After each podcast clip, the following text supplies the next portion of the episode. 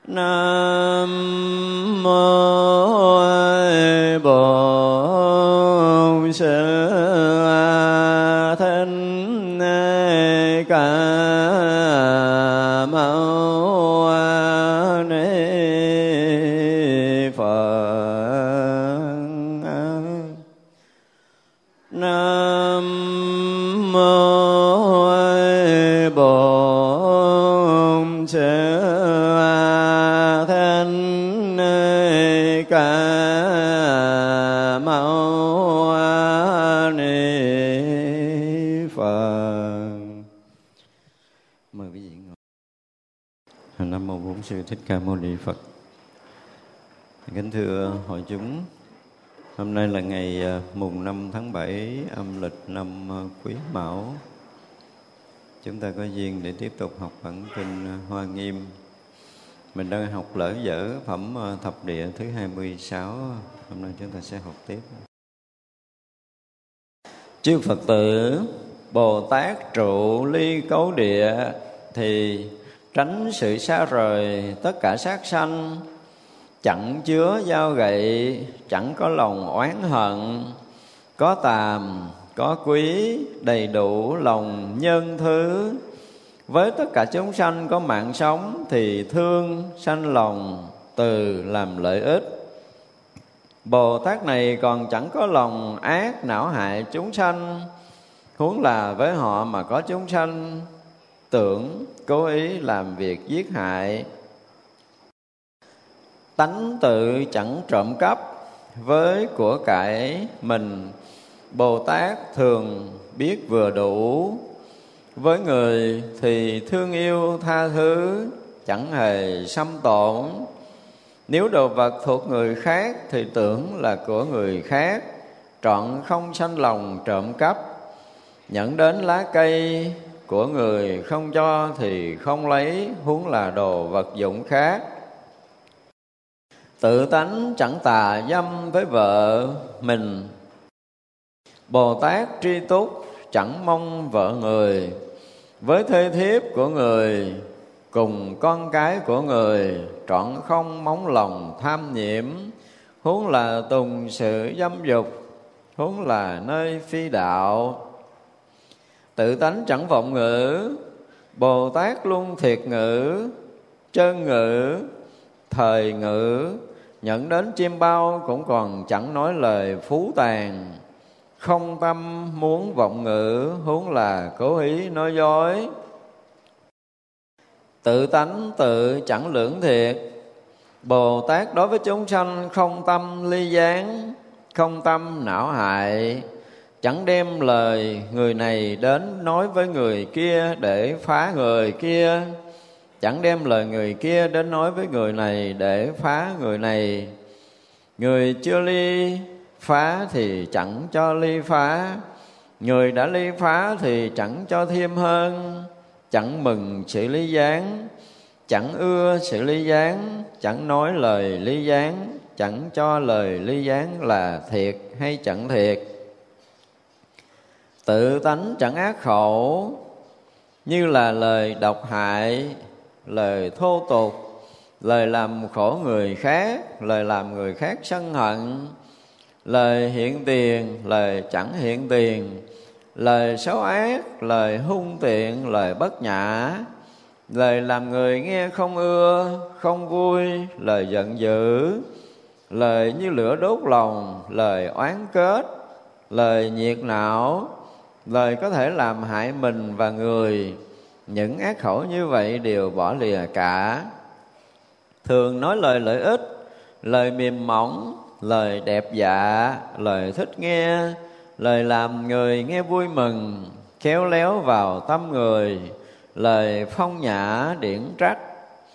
Lời nhiều người mến thích, lời nhiều người vui đẹp, lời thân tâm hớn hở tự tánh chẳng ỷ ngữ, bồ tát thường thích nói những lời chính chắn.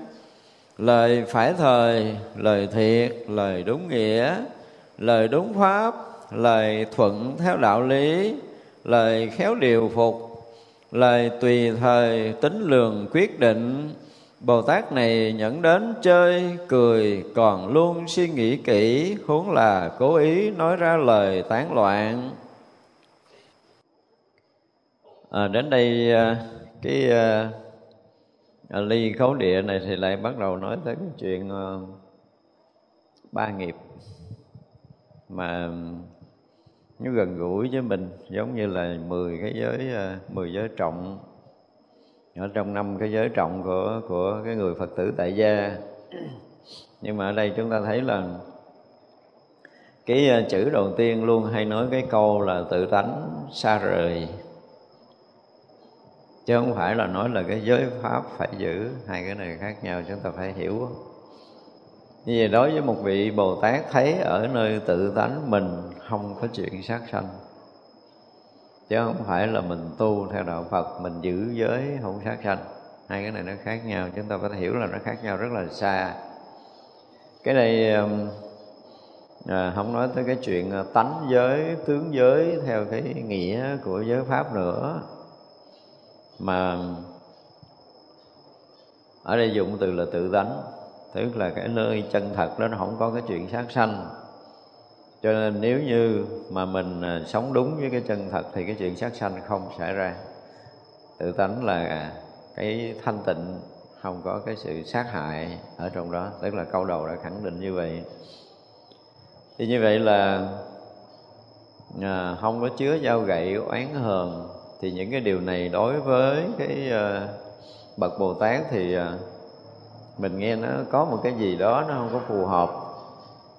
Tại vì uh, bước vào sơ địa như ở đoạn đầu thì chúng ta đã thấy là đã trí tuệ giác ngộ rồi những cái hạnh của các bồ tát nó vượt vượt phàm quá rồi nhưng bây giờ tới cái ly cấu địa tức là để bước qua cái địa thứ hai thì nói cái chuyện như là một người phàm phu mới tu học.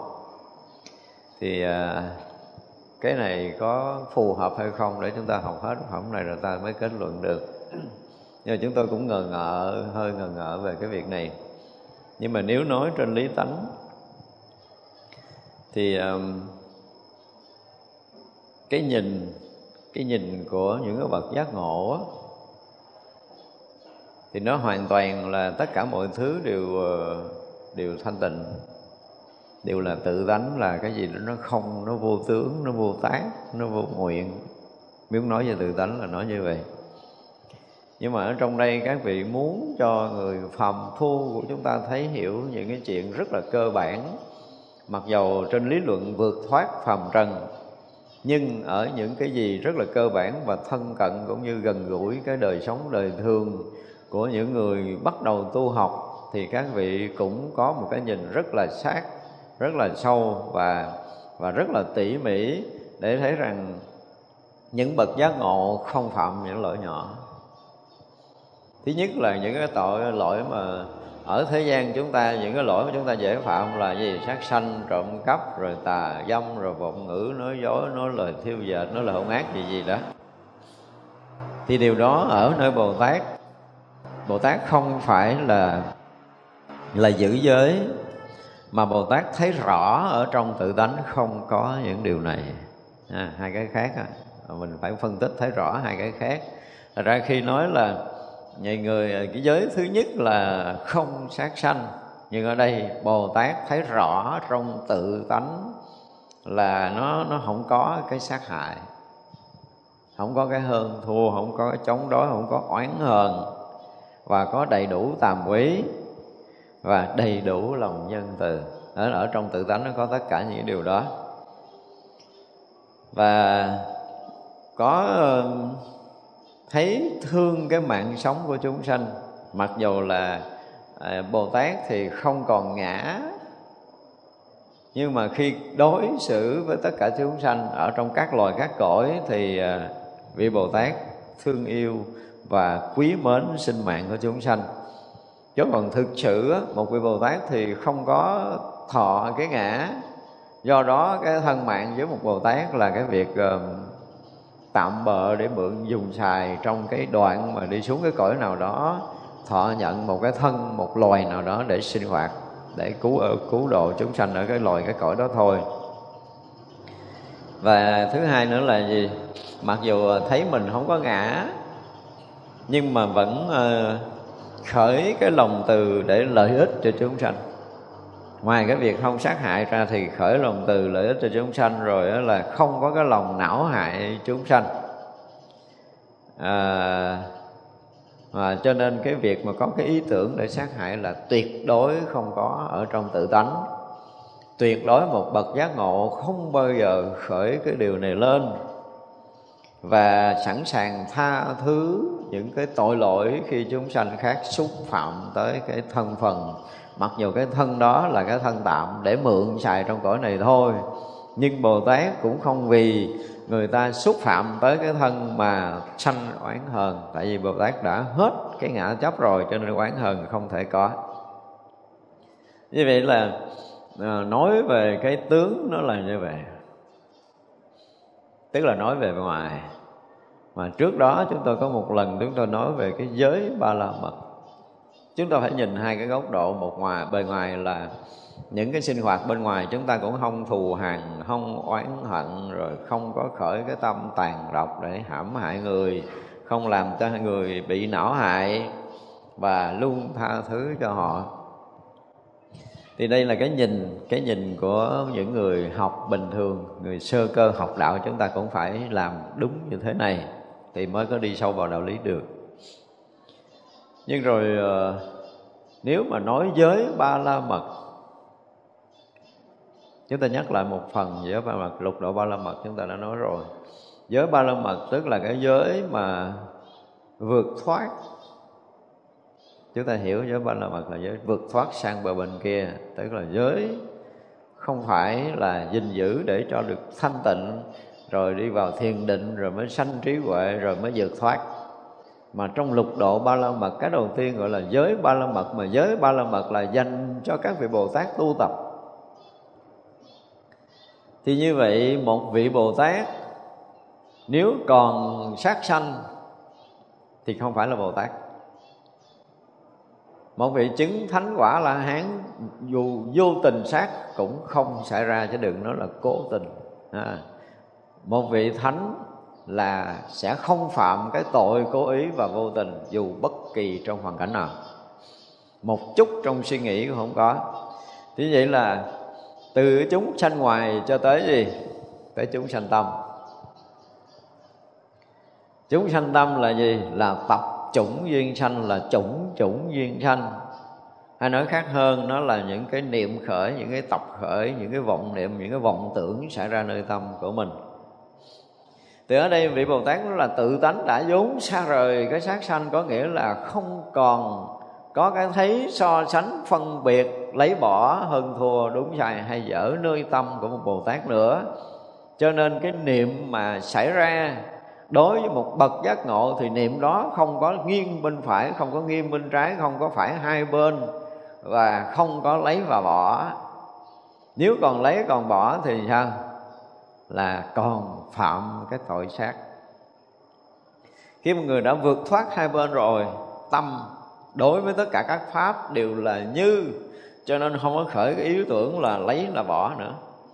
Và những cái hiện khởi của một cái bậc giác ngộ đều là cái dụng của từ tánh, tức là những cái thấy biết thánh thiện vượt thoát cái dướng chấp của phàm trần. Thì như vậy là những cái điều hiển hiện xảy ra được gọi là dụng của trí ở nơi tâm của một bồ tát thì cái dụng đó là gì? Là giác ngộ. Cho nên vừa hiện ra thì sao? Đều hiện tướng giác ngộ. Cho nên không có trừ, không có khử. Giống như kinh kim cang thì sao? Độ vô lượng, vô số vô biên chúng hữu tình, cho tới vô duy niết bàn mà thật không có một chúng sanh nào được diệt độ. Như vậy là như bây giờ, nếu mà mình chưa giác ngộ, thì mình khởi một ý niệm lên thì sao? Và mình bị động tâm. Một niệm có nghĩa là một chúng sanh được sinh ra ở nơi tâm của mình. Thì khi cái tâm mình động khởi thì sao? Mình phải sao? Phải làm cho nó lắng dịu xuống. Nếu mà người hiền từ một chút làm lắng dịu xuống. Nếu mà chúng ta dụng công quyết liệt là chúng ta phải trừ, chúng ta phải khử. Để cho nơi tâm mình không còn có một cái móng niệm nào xảy ra. Mà nếu vẫn còn thái niệm trừ, khử, diệt, tận chúng sanh thì có nghĩa là gì? Chúng ta còn có tự sát đúng không? Tự nơi tâm của mình xảy ra. Thì chúng sanh có nghĩa là tập chủng duyên sanh là chủng chủng duyên sanh. Cái niệm sanh ra nơi mình, tức là những cái tập khí được sanh ra. Thì những cái chủng tử nghiệp tập của mình được sanh ra mà mình dụng công để trừ khử, xem như chúng ta phạm giới sát. Ở đây nói, tại vì nói chuyện tới bồ tát mà không phải nói chuyện kiểu người phàm. Do đó một vị bồ tát thấy rất là rõ nơi tự tánh, mình xa lìa cái nghiệp sát rồi. Có nghĩa là ở nơi tự tánh vốn rỗng lặng, không có một chúng sanh nào được sanh ra. Cái đó là cảnh giới tuyệt đối thanh tịnh. Cho nên cái việc mà để sinh ra và mất đi ở nơi tâm bồ tát là tuyệt đối không bao giờ có nữa. Đó là cái đầu tiên nhưng mà mình hiểu theo cái kiểu này mình giống như mình giữ giới không sát sanh tức là cái kiểu mà học Phật cơ bản thì đây xem như là giữ giới không sát sanh. Như đây Bồ Tát là ở nơi tự tánh đã xa rời cái nghiệp sát không có cái chuyện sanh và diệt đi. Có nghĩa là với cái nhìn của Bồ Tát thì ở nơi tự tánh giống rỗng lặng thanh tịnh không có ý niệm sanh khởi. Cho nên không có uh, chứa giao gậy không có oán hờn không có uh, thù hằn và không có ý hãm hại. Tức là không còn có cái việc gọi là dứt trừ vọng niệm ở nơi tâm bồ tát nữa. Chúng ta hiểu mọi nghĩa đơn giản như vậy. Chúng ta nhớ cái chuyện của sa di cao. Một vị sa di vừa cao lớn và vừa à, gọi là gì xuất gia rất là lâu mà không thèm thọ giới tỳ kheo được gọi là sa di cao. À, tôi nhớ không lầm là tới gặp ngài đại an là phải. Khi tới gặp thì à, ngài được hỏi một câu là ông ở, ở chỗ nào tới? Thì à, sa di cao trả lời là thưa con ở trường an tới vị thiền sư mới bắt đầu thử thêm một câu nữa là ta nghe cái chỗ đó nó lộn xộn lắm, có đúng không? Mi thì mới nói trường an nhưng mà ta nghe nó lộn xộn lắm. Thì ngài sa di cao trả lời là, thưa ngài, đất nước con rất là yên ổn. Đất nước yên ổn, không có gì lộn xộn hết đó thì vị thiền sư mới hỏi tiếp là, tại sao mà ngươi được cái này mà thiên hạ không được? Thì ngài cha sĩ cao nói là tại thiên hạ không có nhận. Đơn giản là họ không nhận cái sự bình yên ở nơi họ, chứ không có gì khác hết.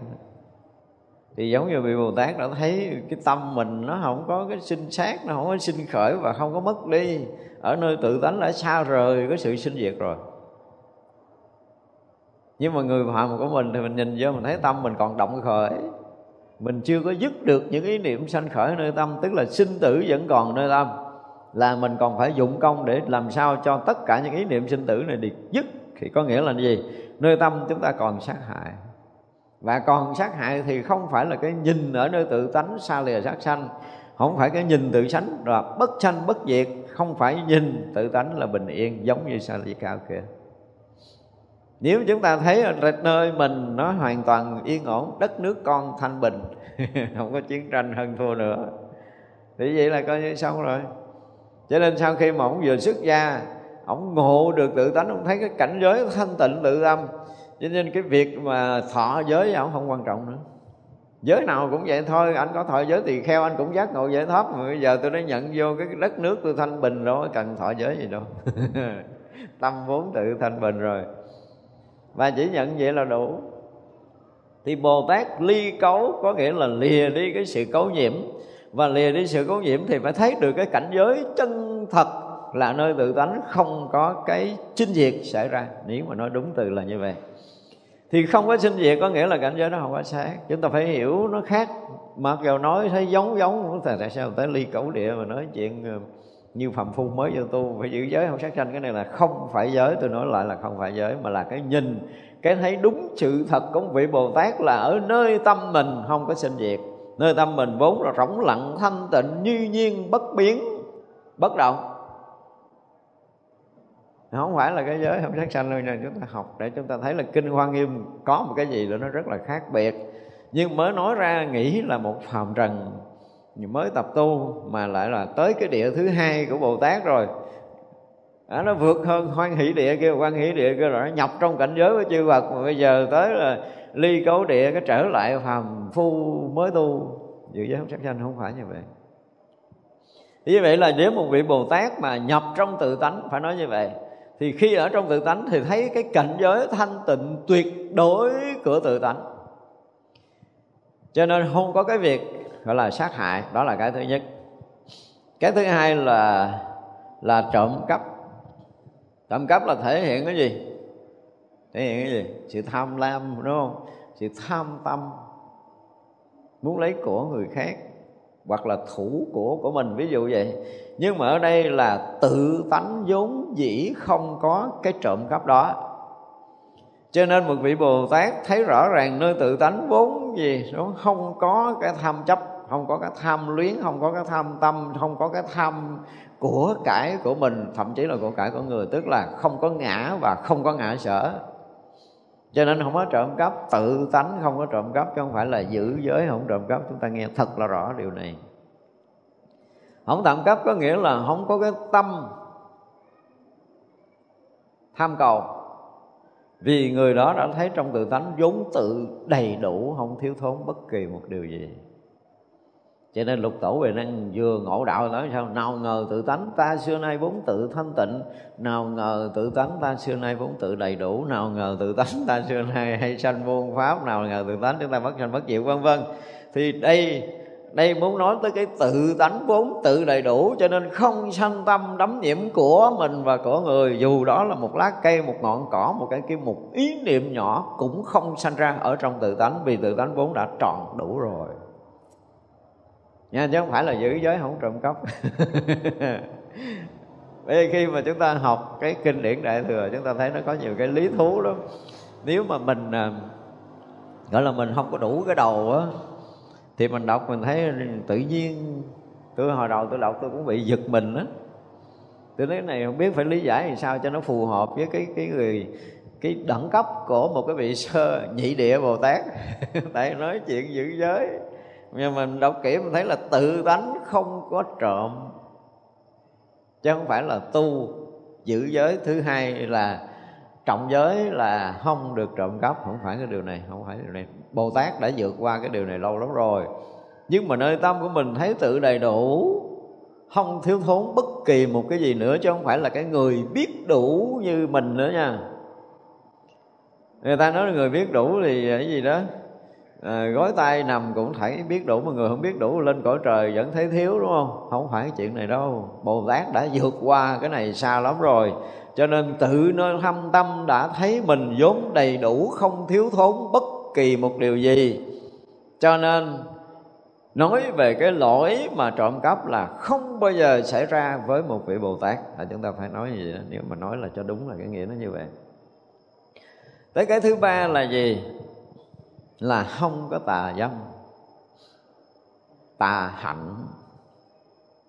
Ở nơi tự tánh vốn gì thanh tịnh và rộng lặng không có khởi bất kỳ một cái tà niệm nào, vì một người chứng thánh quả là đã dứt trừ cái lậu hoặc rồi.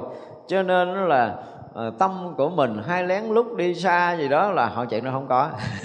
Không có không đó, thì vậy là không có cái chuyện mà rơi rớt những ý niệm tham luyến, tham ái, tham dục nữa. Được gọi là không tà hạnh. Vì khởi cái tà hạnh có nghĩa là khởi cái tham ái, tham dục mà ở nơi tự tánh là không có cái chuyện đó. Nó vốn dĩ là thanh tịnh, cho nên việc tham dục tuyệt đối không bao giờ xảy ra. Để chúng ta phải thấy điều này, chứ không phải là một người phật tử thì được quyền có một vợ, một chồng, có cái tâm nghĩ tới người khác ngoài người vợ chính thức của mình, hoặc là người chồng chính thức của mình thì phạm tội, tà dâm gì gì đó. Cho nên người phật tử phải giữ giới là không có tà hạnh, không tà dâm, vân vân xin thưa không phải chuyện này. Đây là kinh hoa nghiêm mà. Kinh hoa nghiêm thì nói ở tự tánh vốn tự thanh tịnh không bao giờ có tà tâm không bao giờ có tạp niệm không bao giờ sanh dục ý ở nơi tâm của mình nữa. Không có ý để sanh dục nữa. Không có tâm để nhiễm dục nhiễm trước nữa vì tự tánh vốn dĩ đã thanh tịnh. Đó, chúng ta phải học để tôi thấy là cái cách của các vị tổ tổ mà ở chân trời tự tánh nói chuyện về tự tánh của mình. Chứ bây giờ mình nói tự tánh thanh tịnh là cái gì mình không hiểu. Thì đó, có những cái chuyện oán hờn, thù hằn, giết chóc là nơi tự tánh không có. Rồi đó là trộm cắp rồi đó là tham lam, mà chấp trước của cải không có. Bây giờ tới cái chuyện mà tà dâm hoặc là dâm dục tuyệt đối không khởi ra trong chân trời tự tánh, cũng như không có cái chuyện đó xảy ra nơi tâm của một bậc giác ngộ chứ không phải tu trừ khử, gìn giữ, đừng cho nó phạm. Không có chuyện này, không có chuyện này. Vì đã thấy rất là rõ nơi tự tánh không có này, nơi tự tâm không có này, nơi cảnh giới của một bậc giác ngộ không có cái tà dâm. Không có cái việc nhiễm ái, nhiễm dục. Đó đều là tuyệt đối không có xảy ra luôn. Đó. Đó là cái thứ ba, đúng không?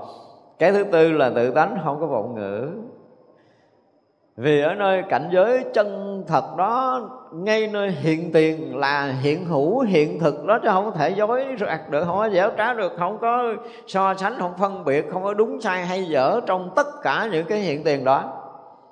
Cho nên tất cả các vị bồ tát là thấy như thật, nói như thật và sống đúng như thật không có cái ngữ khác. Không có ngữ khác.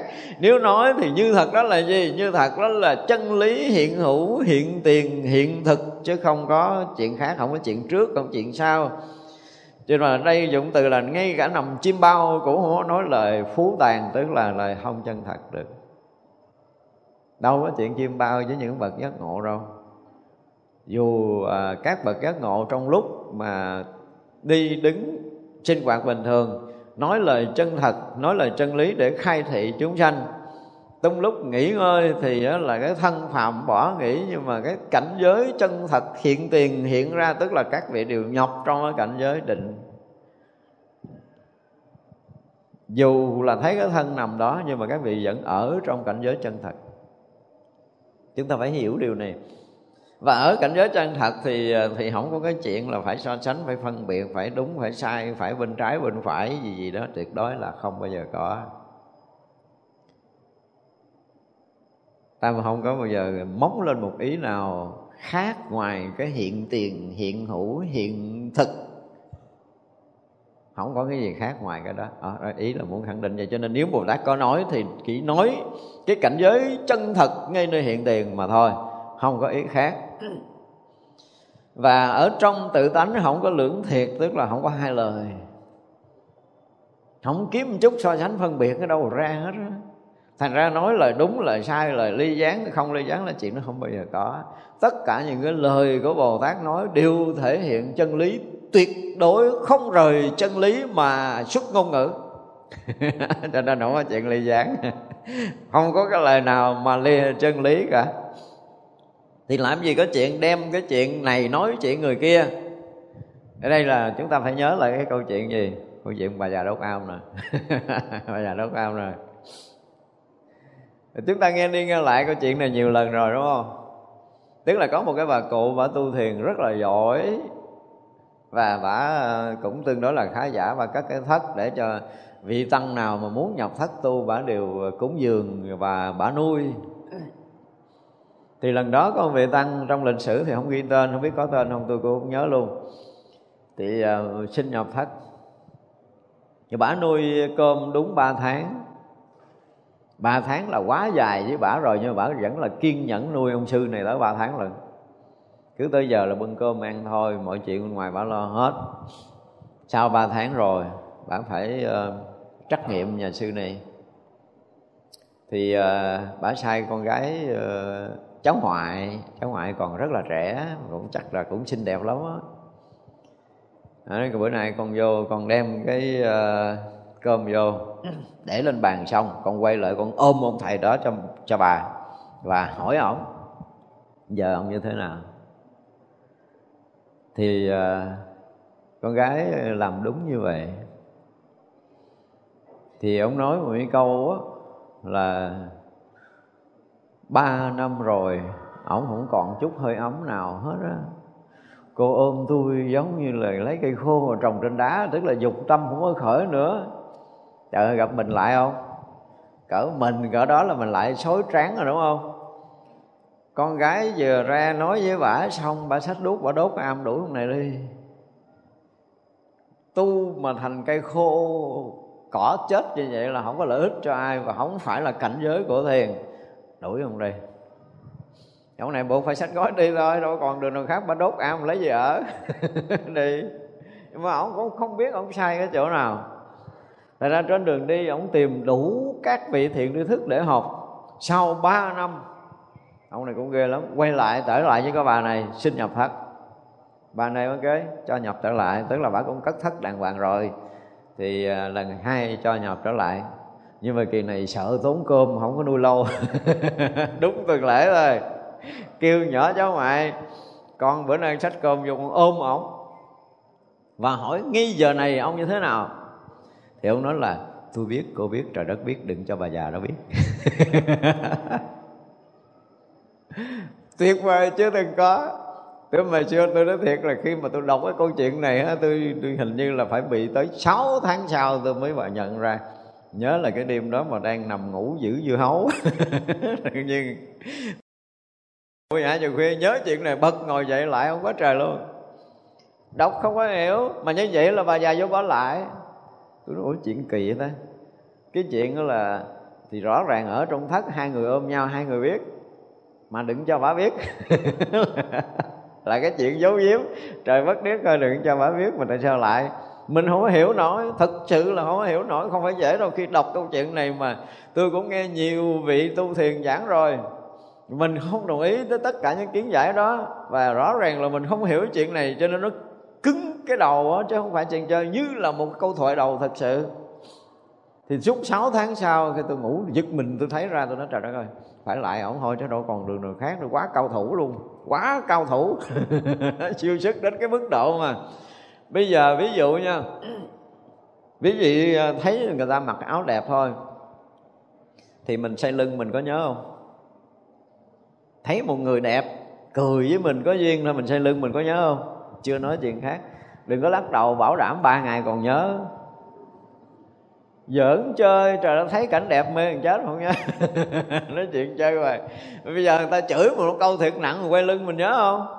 Nhớ mà vị thiền sư cao thủ đến mức độ là ôm ổng, đúng không? Và khi buông ra thì ngay khi ôm là ổng rõ ràng ổng biết bà này ôm. Và buông ra thì chuyện này biến mất. Không có lưu lại một vết tích ở nơi tâm. Cho nên xây lưng là không còn chuyện để nói. Ghê chưa? Thành ra là tôi biết, cô biết. Và đừng cho bà già đó biết tại vì nếu mà đem cái chuyện từ đây ra tới bà già ở ngoại thì cái chuyện đó là cái chuyện của phàm phu.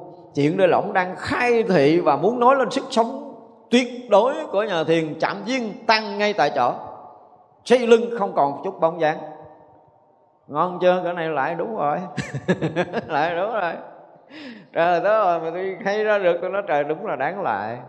Vừa thể hiện cái sức sống tuyệt vời, không dính nhiễm của một bậc thiền sư và vừa khai thị cô này chứ không có đụng tới bà già kia. Chuyện của bà già là chuyện của vả cô đang ôm tôi. Là cô biết cô đang ôm, cô buông ra là phải biến mất nơi tâm cô. Nếu cô thực sự biến mất thì cô không còn chuyện để nói cho bà già đó biết. Nếu mà đem ra để nói cho bà với bà già nó biết thì có nghĩa là cô còn dính mắt. Cô dính mắt thì cô không xứng đáng làm đệ tử của tôi, cô ôm tôi vô ích. Đúng không? Chuyện cái thiền sư là khai thị ngay tức khắc chứ không phải nói tới cái chuyện là sợ bà già kia để trình kiến giải. Mà vừa nói lên kiến giải, vừa nói lên sức sống và vừa khai thị bà này bà này cũng không hiểu gì, mang ra kể với bà, kể với bà già. Và kể bà già thì bà già vô lại thôi, đi đồ gối lại là đúng. Và bà già này thật là tuyệt vời. Ở cỡ đó, những người hộ thất ít lắm là cũng phải cỡ đó để hộ người ta chứ. Chứ hộ thất thường thường hộ chi? Đó, thì vậy là một trong những mỗi chuyện trong thiền sử thiệt là tuyệt vời. Nhưng mà chỗ này nó ăn sao tại sao ta? Chúng ta mới nói tới cái này. Tức là chuyện ly gián. Chuyện ly gián là đem chuyện người này đi nói với người kia. Có nghĩa là chạm duyên mà mình còn dính mắt thì mới đem kể chứ. Ơi hồi nãy tôi thấy cái này đẹp quá, hồi nãy tôi thấy cái kia đẹp quá, hồi nãy tôi thấy người này đẹp quá, người kia khó ưa quá. Là gì? Là mình thấy mình dính mắt, mình xây lưng, mình mới nói người thứ hai cho nên đây là cái chuyện ly gián không có. Ở nơi tự tánh không có chuyện ly gián, cho nên nhìn cái tan mất tiêu rồi xây lưng nói không được, kể với người thứ hai không có được.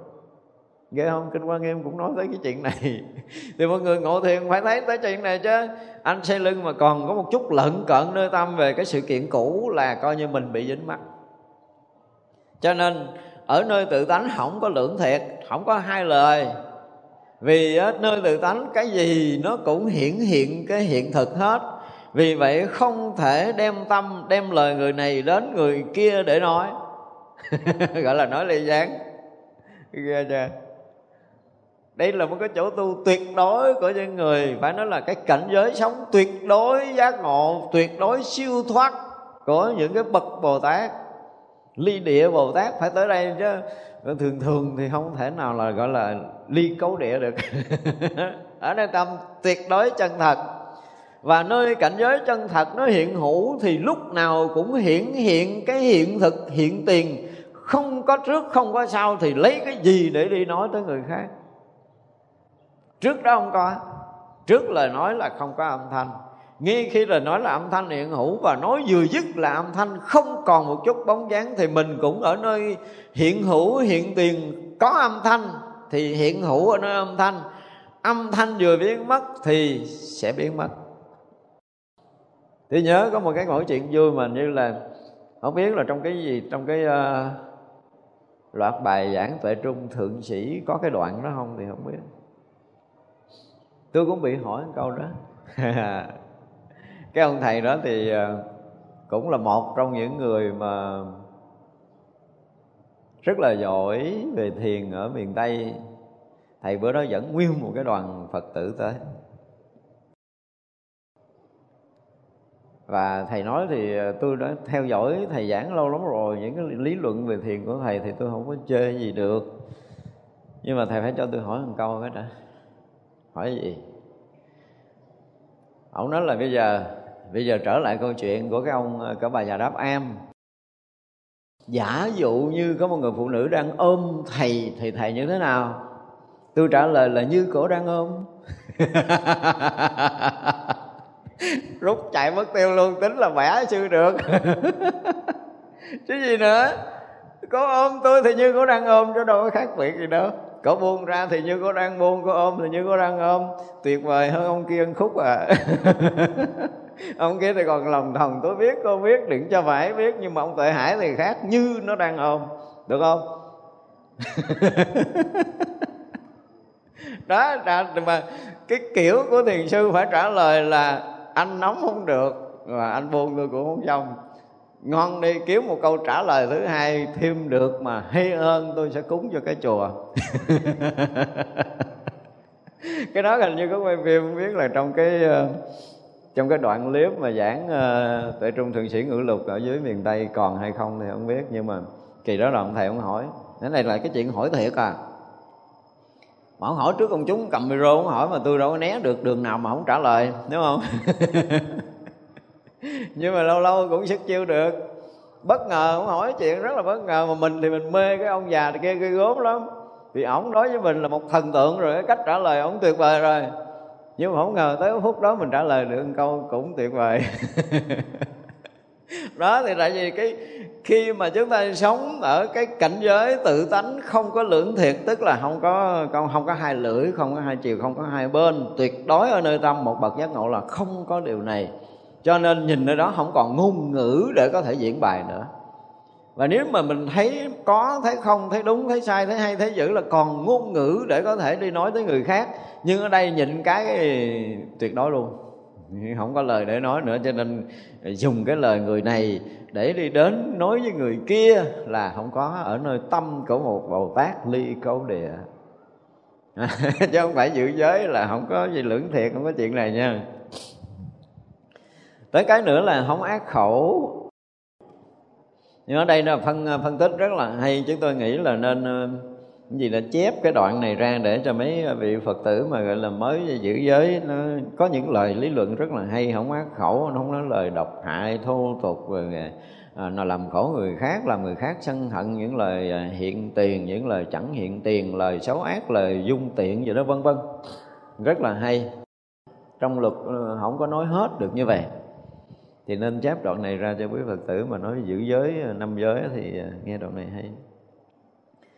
Tại vì khi mà bậc bồ tát ly cấu địa ngay nơi tiếp duyên đó là gì? Là đầy đủ, là không có nhiễm, là viên mãn tròn đầy, là đúng sự thật. Cho nên không có cái chuyện mà gọi là cái gì? Tốt, xấu, đúng, sai hay dở. Cái thứ hai là cái thấy của người vô ngã không có gì mình, không gì chạm tới mình, đúng hay sai để mình khởi cái tâm xấu ác lên, mình dung tục, mình nói những cái lời xấu ác để hãm hại người. Mà bồ tát, khi thấy đến sự thật thì sẽ sống đúng sự thật và nói lời chân lý để cứu độ người và xuất phát từ tâm từ, chứ không có mấy cái chuyện mà nói dốc như thế này.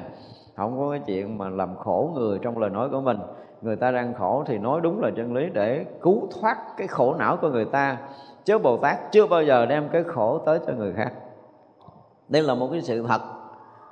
Thì vậy là khi mà Bồ Tát đã sống đúng với sự thật rồi, Thấy đúng sự thật rồi là nói đúng sự thật, Là nói đúng chân lý để cứu khổ Cho không có bao giờ nói chuyện để gây phiền não, khổ đau cho chúng sanh khác. Có chăng là cách khai thị gì đó thì mình không hiểu nổi thôi nhiều khi mới sáng mở mặt ra rồi bị ông chửi một câu, không biết ông chửi lý do gì, mình sẽ thắc mắc nó hôm giờ đâu có chọc ông đâu, mới gặp bị chửi liền. Thì coi chừng là ông khai thị gì đó thì mình không hiểu. Và không hiểu thì để đó đi, chứ không bao giờ ông khởi cái niệm xấu ác để ông dung tục, ông nói những cái lời xấu để cho mình giận dữ, mình phiền não là chuyện này tuyệt đối không có.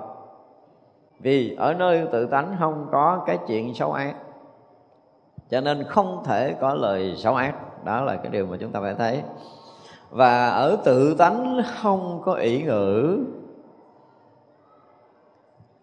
Vì tự tánh không có ý ngữ, tức là không có dùng cái lời ngon ngọt, mà là ái ngữ. Ái ngữ chứ không phải là ý ngữ.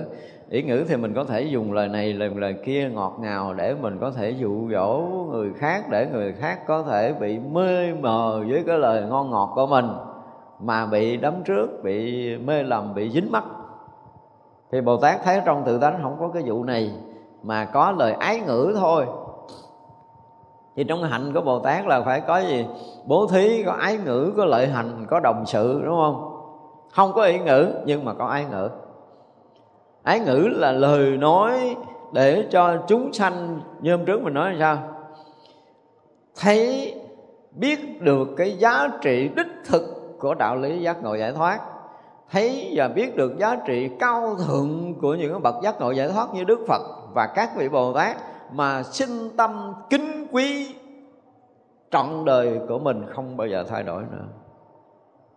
Cũng là thương mến trọn đời, mình dùng từ ỷ ngữ mình cũng dụ người ta được suốt đời, đúng không?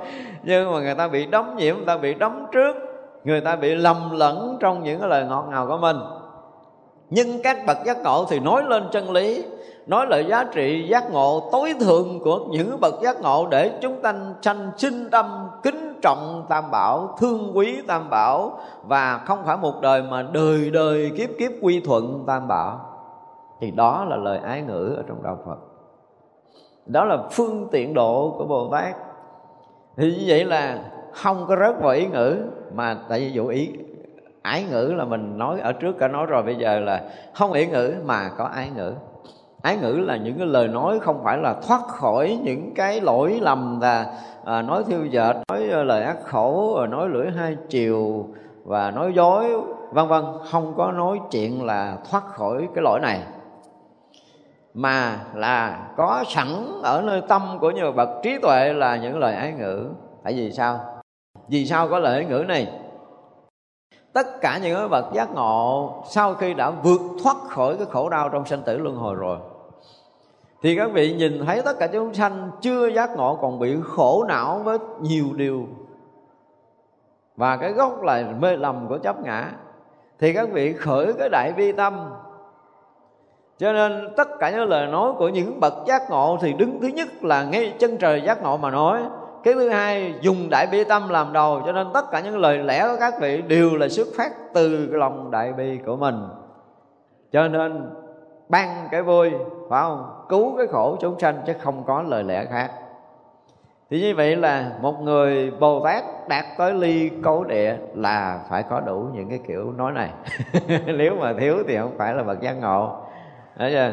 chứ không phải là giữ giới, không có ỷ ngữ ở nơi tự tánh chẳng tham bồ tát đối với tài vật dùng của kẻ khác chẳng mong tâm tham chẳng mong cầu.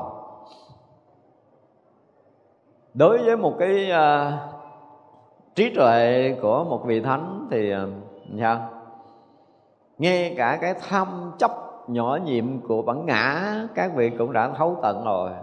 Các vị đã thấy chỗ mà tham chấp nhỏ nhiệm tận cùng của bản ngã các vị đã tan biến cái ngã chấp rồi. Sống trong cảnh giới vô ngã, ở nơi cảnh giới đó, vô ngã là cảnh giới chân thật, không có tham ở đây. Cho nên một niệm sanh tham, tức là còn gì? Còn lậu của sinh tử. Mà chứng thánh quả a la hán rồi là cái lậu này sợ rồi. Thành ra bây giờ tự tánh không có tham. Ở cảnh giới chân thật, không có bóng dáng của tham lam chứ không phải là các vị dứt trừ tham lam cứ ráng tu, đừng có khởi lòng tham. Không có chuyện này, không có cái chuyện tu nữa mà các vị đang thấy sự thật ở cảnh giới hiện tiền, không có tham. Nhớ đây là cái thấy sự thật của những bậc giác ngộ, và bậc đó là ly cấu địa, tức là không có còn sự cấu nhiễm ở trong tâm cũng như ở cảnh giới, là tuyệt đối không còn mình thấy cái tên của vật thứ hai là ly cố là mình biết rồi là không có cấu nhiễm cho nên nhìn thấy tự tánh là nó không có tham còn tham là còn nhiễm. Mà cái tham nó xuất phát từ cái ngã nhưng mà ngã đã hết rồi thì tham chỗ nào sanh? Sống trong cảnh giới vô ngã là tuyệt đối thanh tịnh tuyệt đối bình đẳng tuyệt đối đầy đủ không, không có cái gì hơn được cái chỗ đó để mà tham. Còn cái chỗ để hơn nữa tự tánh rời giận hờn bồ tát đối với tất cả chúng sanh luôn khởi từ mẫn tâm lợi ích tâm xót ờ, đau xót tâm hoan hỷ tâm hòa thuận tâm nhiếp thọ chẳng sân hận oán hại nhiệt não thường nghĩ đến thực hành ờ, nhân từ để lợi ích. Thì người ta nói là gì? À, do cái tham cầu không được cho nên sân hận. Ngoài cái việc tham cầu cái vật chất bên ngoài ra còn cái việc mà muốn người ta thực hiện theo ý riêng của mình, nếu người ta không thỏa mãn cho cái dục của mình, thì mình sao bực bội, mình khó chịu. Ví dụ như mình thấy cái người này là mình muốn người này à, phải nói lời ngọt ngào à, phải chiều chuộng mình, phải làm đúng như những gì mình muốn mà người này không có làm, thì mình gây khó chịu. Nhưng bồ tát không có vì cái ngã riêng tư nữa hết rồi, không có vì cái đó nữa. Hoặc là người ta xúc phạm tới cái bản ngã của mình thì mình mới nổi giận lên. Nhưng đằng này là không có ngã để xúc phạm. Tuyệt đối mất rồi. Thành ra là cái gốc là ngã chấp đã tan biến rồi.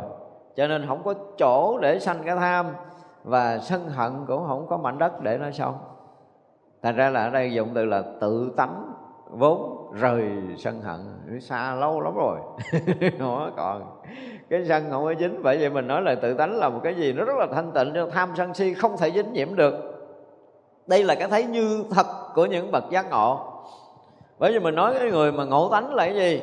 Ngộ tánh là thấy rõ ràng nữa, tự tánh mình không có sân, không có tham, không có ý ngữ, không có ác khẩu không có nói thiêu dệt, không có nói dối và không có tham dục, không có tham ái, không có tham tài, không có tham sắc, vân vân. Tất cả những cái điều đó là không có trong tự tánh. Dù chúng sanh đã trải qua vô lượng, vô số sinh tử muôn vạn kiếp, đã từng đắm nhiễm với những cái việc này, nhưng khi ngộ tánh là tuyệt đối những cái này không còn nữa. Đó là lời khẳng định của một người thay tánh. Đúng không? Mọi người vô cấu. Không có cấu nhiễm được tự tánh lìa tà kiến.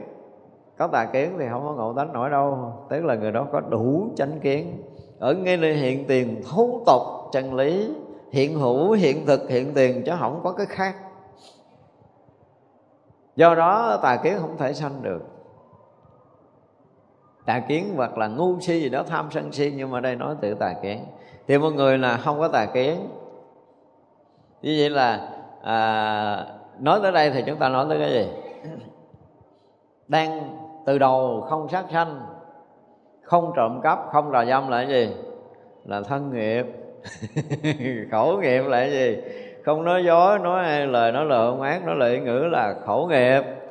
Và không tham, không sân, không tà kiến là cái gì? Là ý nghiệp.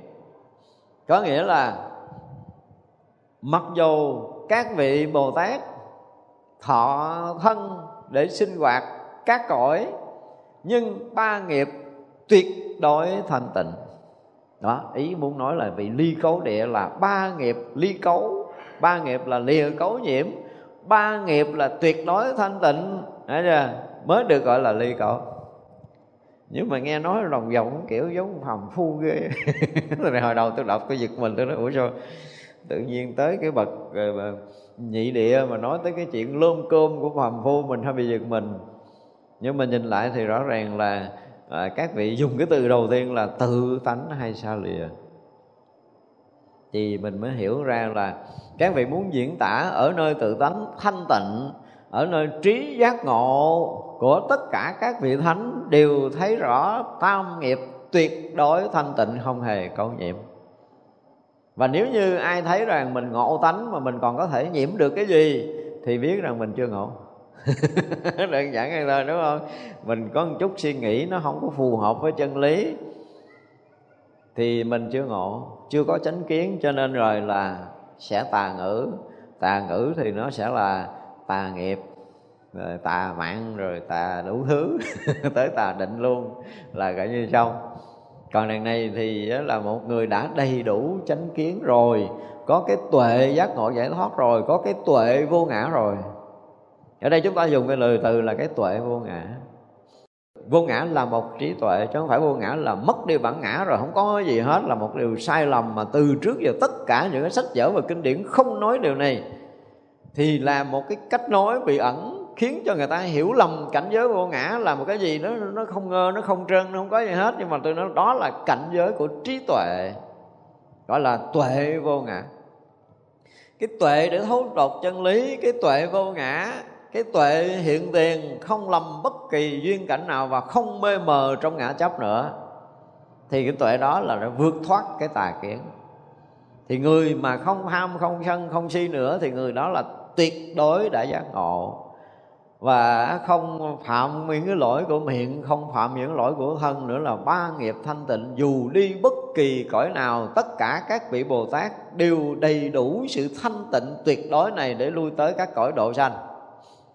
Hồi trước giờ mình nói các vị thanh tịnh không biết thanh tịnh gì thì bây giờ bắt đầu nói rồi. À, bước vào nhị địa là các vị giải thích rất là rõ ràng. Một vị bồ tát mà lui tới các cõi để độ sanh là đầy đủ sự thanh tịnh của ba nghiệp. Nếu nói tới ba nghiệp là thanh tịnh tuyệt đối không có bao giờ có bất kỳ một cái lỗi lầm nào. Một lỗi nhỏ cũng không bao giờ xảy ra. Thì đó mới là tuệ giác ngộ của một bồ tát. Thấy chưa? Đó, thì vậy là chúng ta thấy rõ ràng là bước đầu của ly cấu địa là muốn nói tới không có cấu nhiễm ở ngã chấp, cho nên thân khẩu ý tuyệt đối thanh tịnh. Chư phật tử, đại bồ tát trì mười nghiệp đạo lành như vậy không hề gián đoạn. Lại tự nghĩ rằng tất cả chúng sanh xa đọa nơi ác đạo đều do mười nghiệp ác. Vì thế nên tôi phải tự tu chánh hạnh. Cũng khuyên người khác tự tu chánh hạnh. Vì mình không tự tu thì không thể bảo kẻ khác tu. Đó thì vậy là mười cái nghiệp này bồ tát đã thanh tịnh mới có thể à, khuyên chúng sanh được. Thì tất cả chúng sanh sinh đi lộn lại trong sanh tử này là do gì? Ba nghiệp không thanh tịnh là mười nghiệp ác này. Mà bồ tát thì không có. Bồ tát nhìn thấy tự tánh không có mấy cái thứ này. Là tự động ô tô ma tích thanh tịnh chứ không có nói chuyện tu. Ở đây dùng cái từ nghe nó gọi là cái gì? Nó nó nó hơi uh, uh, khiêm nhường là Bồ Tát phải tu 10 nghiệp này. Do Bồ Tát tu được 10 nghiệp này Cho nên mới dạy người khác tu 10 nghiệp này. Nhưng mà thực chất không phải như vậy. Vì đã thấy nơi tự tánh vốn dĩ không có 10 cái thứ này. Tự tánh vốn thanh tịnh. Đó, cho nên là ở cái chân trời thanh tịnh tuyệt đối của tự tánh mà dạy chúng sanh phải thấy rõ về ba nghiệp này nó vốn dĩ thanh tịnh mười nghiệp này vốn dĩ thanh tịnh không hề bị ô nhiễm và không bao giờ có việc ác xảy ra. Còn nếu như mình tu tập mình nói mình diệt cái ờ, cái lời nói dối thôi. À, mình có thái độ kháng cự hơn thua với lời nói dối của mình. Mình muốn dứt trừ là từ đây tới suốt đời phát nguyện là mình không nói dối thế này thế kia. Nhưng mình không thấy nổi tới cái chỗ chân thật là ở nơi tự tánh không có lời nói dối thì mình hết lời nói dối không? Chưa chắc hết. Đây mới là cái chỗ tuyệt diệu của bồ tát giả đạo bồ tát thấy đến chân thật, thấy vượt hơn tất cả những cái mà dính nhiễm của trần gian. Thì như vậy là bằng trí tuệ thấy ba nghiệp vốn dĩ thanh tịnh, thấy tự tánh vốn dĩ không có mười nghiệp ác, cho nên sống ở cảnh giới thanh tịnh tuyệt đối đó mà dạy dỗ chúng sanh để thấy ra sự thật là ở nơi cảnh giới chân thật, không có những cái điều này đừng có tham chấp. Chứ không phải là tu để trừ khử cái cách này không phải là cái cách trừ khử giống như mình đã từng học lâu nay. Chư phật tử, đại bồ tát này lại nghĩ rằng Mười nghiệp đạo ác là nhân thọ sanh ở nơi địa ngục, Súc sanh, ngạ quỷ. Mười nghiệp đạo lành là nhân thọ sanh nơi loài người ở cõi trời. Tại thượng phẩm, mười nghiệp đạo lành này dùng trí huệ để tu tập, Vì tâm hẹp kém vì sợ sanh tử, Vì thiếu đại bi, Vì theo người thanh văn khác mà tỏ ngộ, thì thành thanh văn thừa, lại thượng phẩm mười nghiệp đạo lành này tu tập thanh tịnh, chẳng do người khác dạy mà tự ngộ. Vì chẳng đủ đại bi phương tiện mà tỏ ngộ pháp nhân duyên thậm thâm, thời thành độc giác thừa, lại thượng phẩm mười nghiệp đạo lành này tu tập thanh tịnh vì tâm rộng lớn vô lượng, vì đầy đủ bi mẫn, vì phương tiện nhiếp thọ vì phát sanh đại nguyện, vì chẳng bỏ chúng sanh, vì mong cầu phật trí, vì tu tập địa của bồ tát, vì tịnh tu tất cả ba la mật mà hành hạnh quảng đại của bồ tát.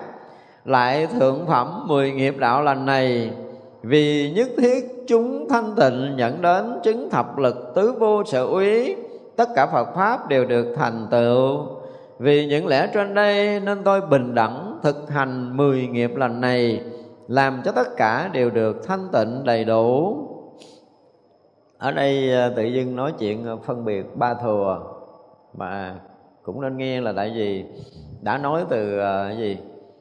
Ừ, nếu như mà chúng ta giữ mười nghiệp lành này thì cũng có thể là được trở lại làm người, tức là nhân thừa, thiên thừa và thanh văn thừa rồi duyên giác thừa và bồ tát thừa.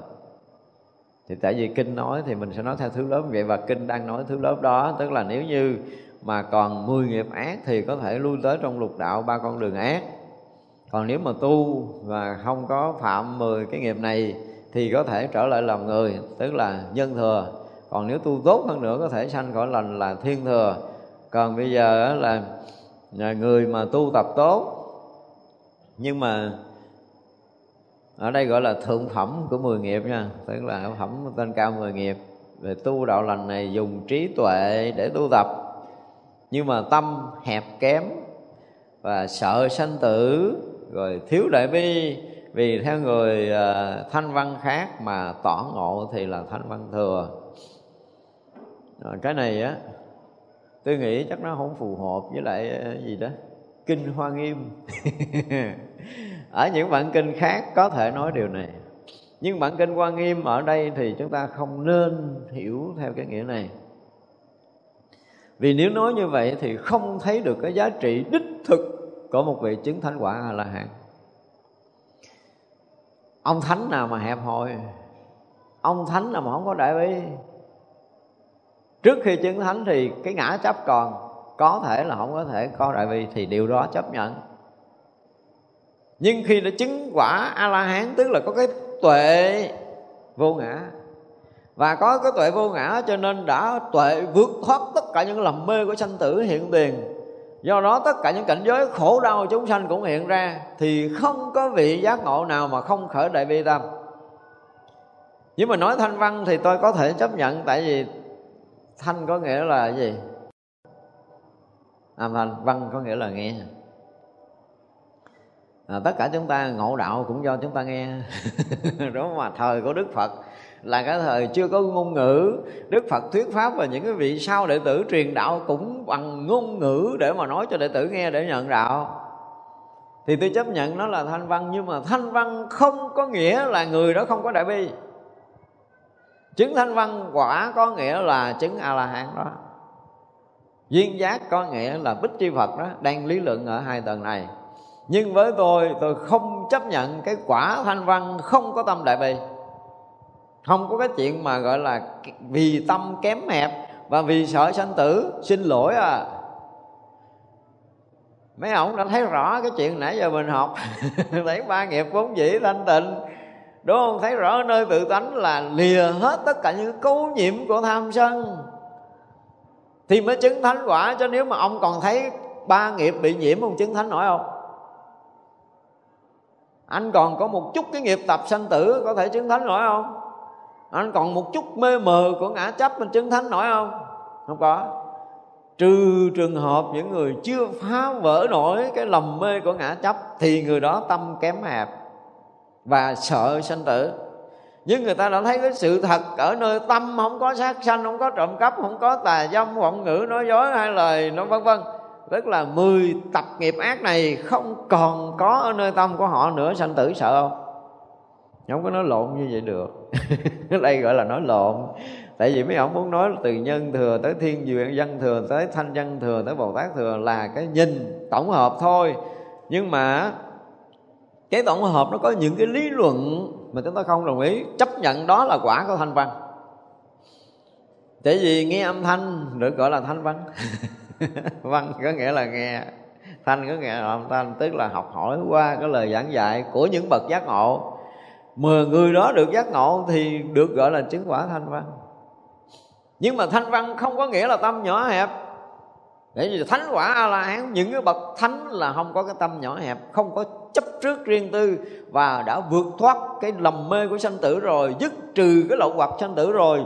Dù có lui tới trong sanh tử, vẫn thanh tịnh như thế này. Thì có sợ không? Lý gì nhiễm mà sợ? Người mà thấy mình còn nhiễm thì mới sợ sinh tử.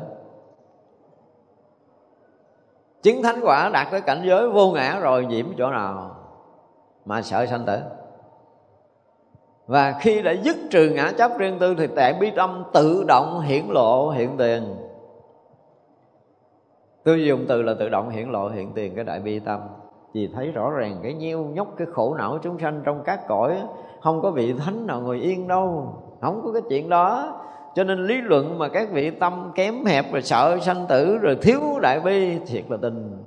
Nhớ câu này không có đâu phàm phu thì có thể nói được, nhưng mà thánh thì không có mấy cái câu này. Cho nên là không biết cha nào nhét vô. Thì kể nó đi, nhưng mà mình hiểu mình hiểu rõ ràng là các vị chứng thanh quan quả có nghĩa là chứng quả vị a la hán và khi đã chứng thánh quả a la hán rồi là tuyệt đối không còn ngã chấp cho nên là tâm đại bi tự động hiển lộ hiện tiền và các vị không còn mầm móng của sanh tử không còn sự dính nhiễm ở nơi tâm nữa cho nên sanh tử không bao giờ sợ. Luôn luôn đi khắp các cõi độ chúng sanh không có cái chuyện đó. Nha. Mặc dù nói có quả vị thanh văn nhưng chúng ta phải biết là cái quả đó là quả thanh a la hán. Chứ không phải là văn tâm nhỏ hẹp rồi sợ sanh tử thiếu đại bi. Rồi theo các vị sanh thanh văn khác để uh, tỏ ngộ thì thành thanh văn. Xin lỗi nha, nói lộn khúc rồi. Không có ba cái chuyện này ở trong bản kinh này. Và cái này không có đánh giá đúng cái giá trị, không hiểu nổi cái giá trị đích thực của một vị thánh a la hán thì đây là một trong những lỗi lớn của một số người muốn chen vào cái ý kiến riêng của mình để làm thấp cái giá trị của vị thánh trong đạo Phật và tôi tuyệt đối phản đối những ý kiến này. Không có cái chuyện tâm nhỏ hẹp không có chuyện sợ sanh tử không có cái chuyện thiếu đại bi không có cái chuyện đó nơi tâm của bậc thánh. À, bậc thánh thì luôn luôn là đã dứt trừ ngã rồi thì không có cái chuyện nhỏ hẹp. Và thấy được cái cảnh giới chân thật không dính nhiễm trong sanh tử rồi cho nên sanh tử không có sợ. Và thấy sự khổ đau của tất cả chúng sanh muôn loài cho nên đại bi tâm liền hiện hữu hiện tiền không có chuyện mà thiếu đại bi đâu. Bởi vì khi mà chúng ta đọc kinh điển đại thừa có những cái mà thực sự là chúng ta phải à, phải dùng cái từ là thẳng thừng lên tiếng chứ không có không có nhút nhát. Và nhút nhát là đời sau người ta sẽ hiểu theo cái kiểu đó thì cái giá trị của một vị thánh a la hán không còn. Nói vậy là không có một chút gì giá trị của vị thánh a la hán giống một cha phàm phu nào đó. Ích kỷ trốn sợ sinh tử không có lòng thương người. Đó nói kiểu vậy nói vậy nó đâu phải vị thánh đâu lại thượng phẩm mười nghiệp đạo lành này tu tập thanh tịnh, chẳng do người khác dạy mà tự ngộ. Vì đủ đại bi phương tiện mà tỏ ngộ pháp nhân duyên thậm thâm, thời thành độc giác thừa. Độc giác thừa có hai dạng, một dạng là quán nhân duyên, một quẹ dạng là tự ngộ. Không thầy mà tự ngộ. Thì hai dạng này được gọi là độc giác. Người ta cứ nói độc giác có nghĩa là tự mình, độc có nghĩa là riêng tư là tự mình không có do học, ra đời là tự ngộ. Thì đây là những người đã chứng thánh quả nhiều kiếp rồi, bây giờ lặp lại cái thánh quả của mình thôi, đơn giản vậy thôi, chứ không có gì ghê gớm lắm. Mà cứ độc giác là một cái gì đó nó khác với quả gì a la hán xin lỗi không phải. Tức là các vị này đã giác ngộ giải thoát nhiều đời, nhiều kiếp rồi bây giờ vì cái nguyện để độ chúng sanh tới đây không cần thầy nào dạy, cũng tự khôi phục quả vị thánh của mình. Không phải nói ngon lành vậy đó.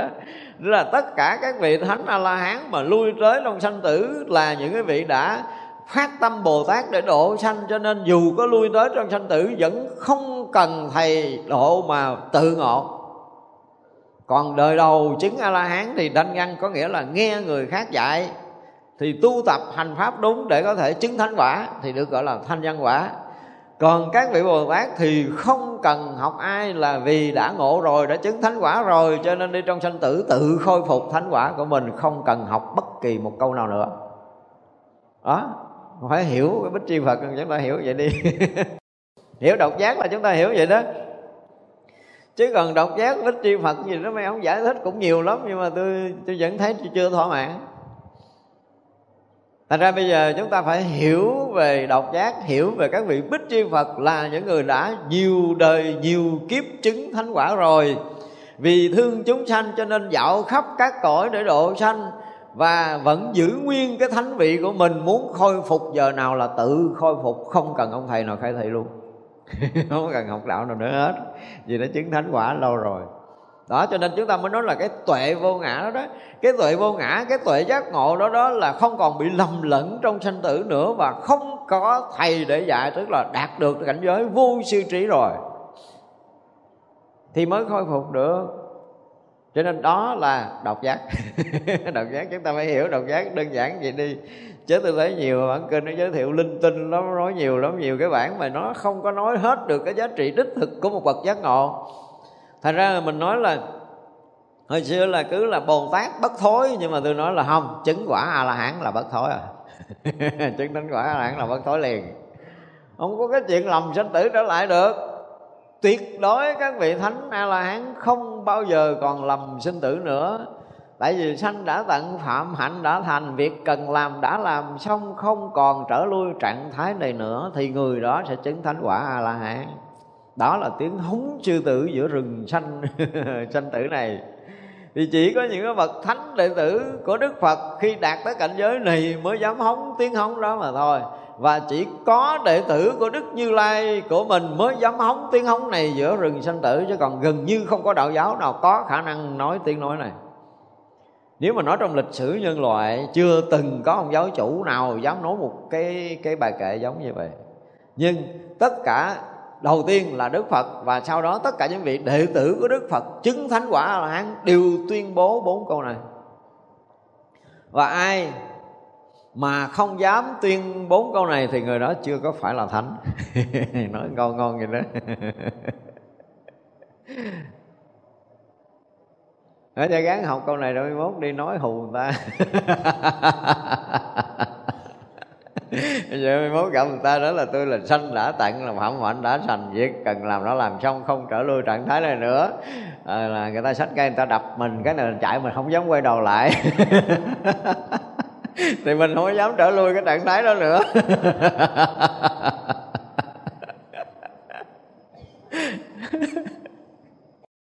nên bây giờ chúng ta phải hiểu lại các vị độc giác nha. Chúng ta nên hiểu các vị độc giác là những vị đã chứng thánh quả a la hán rồi.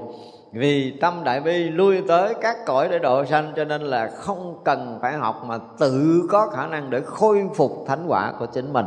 Đó, mình hiểu như vậy để mình hiểu à, độc giác và hiểu bích chi phật cho nó nó minh mẫn chút. Chứ thấy nhiều người lý luận nó cũng mệt lắm lại thượng phẩm mười nghiệp đạo tràng này tu tập thanh tịnh Vì tâm rộng vô lượng, Vì đầy đủ bi mẫn, Vì phương tiện nhiếp thọ phát sanh đại nguyện. Vì chẳng bỏ chúng sanh, Vì mong cầu Phật trí. Vì tu tập của trí địa Bồ Tát, Vì tịnh tu tất cả ba la mật, Vì thành hạnh quảng đại của Bồ Tát lại phương tiện mười phẩm nghiệp đạo, lành này vì nhất thiết chủng thanh tịnh dẫn đến tu thập thực tứ vô sự úy, nên tất cả Phật pháp đều được thành tựu. Vì những lẽ trên đây, tôi bình đẳng thực hành mười nghiệp lành, làm cho tất cả đều được thanh tịnh. Đó, thì bây giờ thanh văn duyên giác và bồ tát thừa.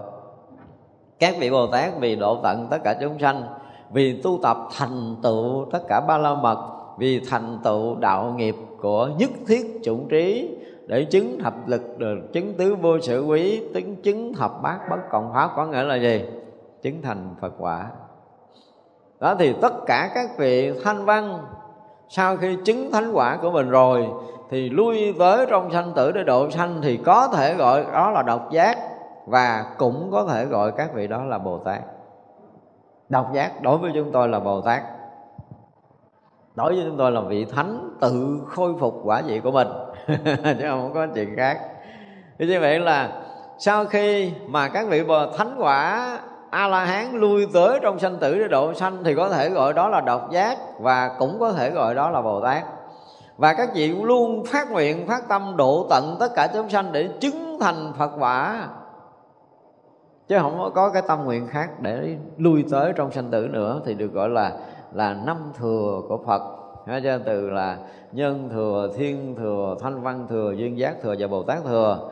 Dù bắt đầu khởi nguồn của nhân thừa Thì một bậc giác ngộ cũng thấy rằng ba nghiệp này vốn dĩ thanh tịnh mười cái ác nghiệp vốn dĩ không có ở nơi tự tánh của mình thì đó là cái nhìn của những bậc giác ngộ. Và từ cái nhìn đó mà có thể lui tới trong nhân thừa, có thể lui tới trong thiên thừa, có thể lui tới trong thanh văn thừa, có thể lui tới trong bồ tát thừa và duyên giác thừa và bồ tát thừa.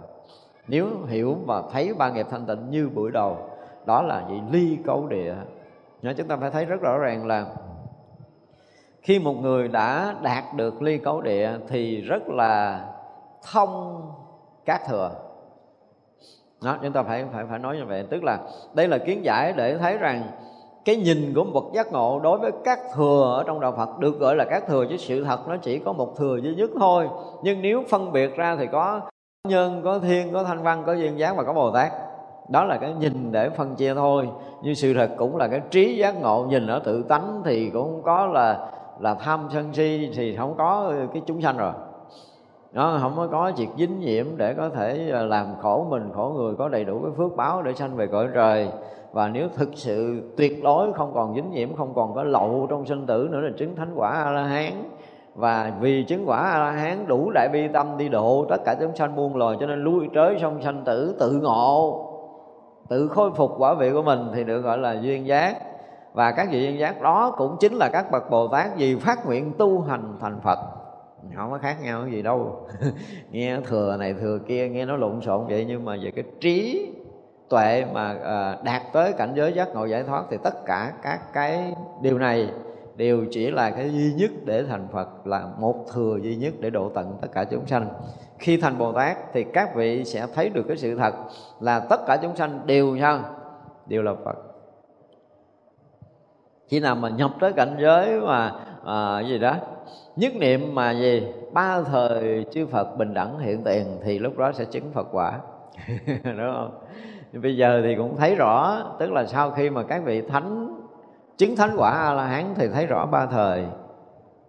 Và cũng thấy rõ mình thành phật nữa, cũng thấy rõ tất cả chúng sanh thành phật nữa. Nhưng mà vẫn còn phải mấy ngàn, mấy tỷ kiếp sau mình mới ngồi quả vị vô thượng cho đẳng chánh giác. Nhưng hoan hỷ địa đã thấy rất rõ ràng thì sao? Thì ly cấu địa tức là nhị địa này các vị cũng có cái tuệ để thấy rõ điều này. Không có lầm đâu rồi nha. À, mặc dù là không lặp lại nhưng mà tôi biết chắc là không bao giờ có lầm lẫn ở đây.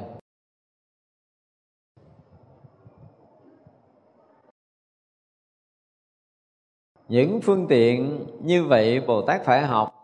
Thật ra đây dùng từ phải học là sai mà à, những phương tiện đã nói đó đó thì sao bồ tát? Thấu tỏ à, hoặc là tỏ tường, hoặc là thông thấu gì đó chứ không phải là phải học. Cần học mấy cái đó sao?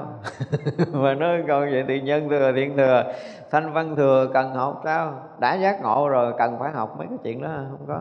Mấy chuyện đó là tuyệt đối không có. Tức là một vị bồ tát, một vị vị giác ngộ thì những cái điều này tự động thấu tỏ chúng ta phải thấy như vậy, tức là tự động thấu tột tự động tỏ rõ, không cần phải thông qua vị thầy nào nữa. Thực sự sau khi chứng thánh quả a la hán rồi thì không cần đâu. Tất cả những việc làm các vị đều biết rõ là mình làm cái gì để mình đi đâu.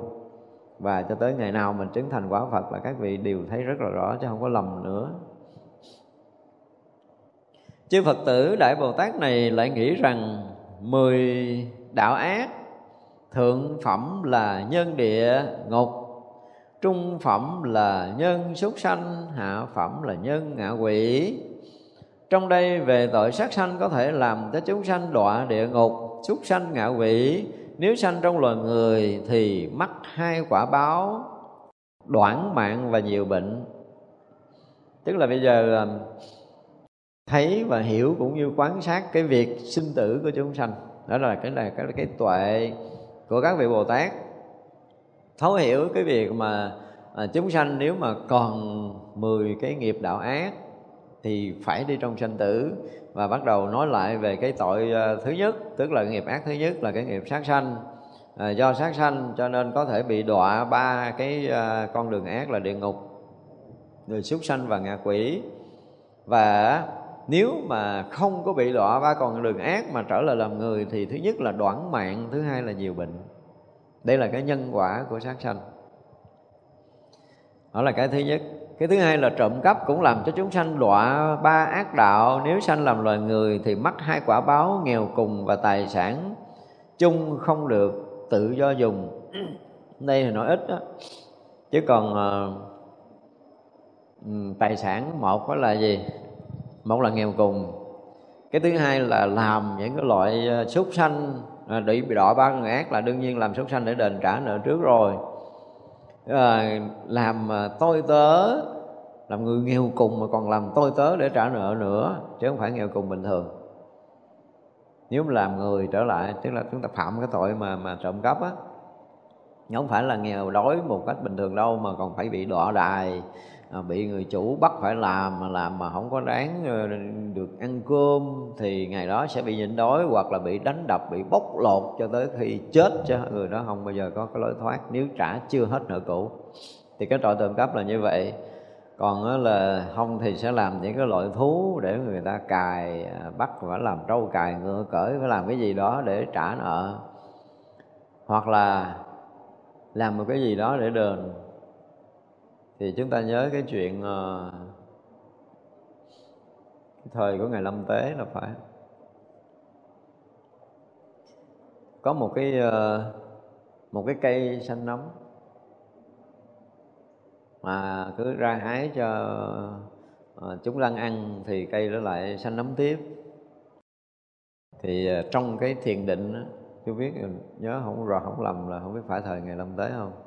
Thì uh, ngài có nói một cái bài kệ là à, tu mà gọi là cái gì? Không có có đạt á thì à, sẽ làm à, thân để đền nợ chính thí á, bằng cách là làm nắm mọc để là đền trả lại cái nợ của đàn na trinh thí.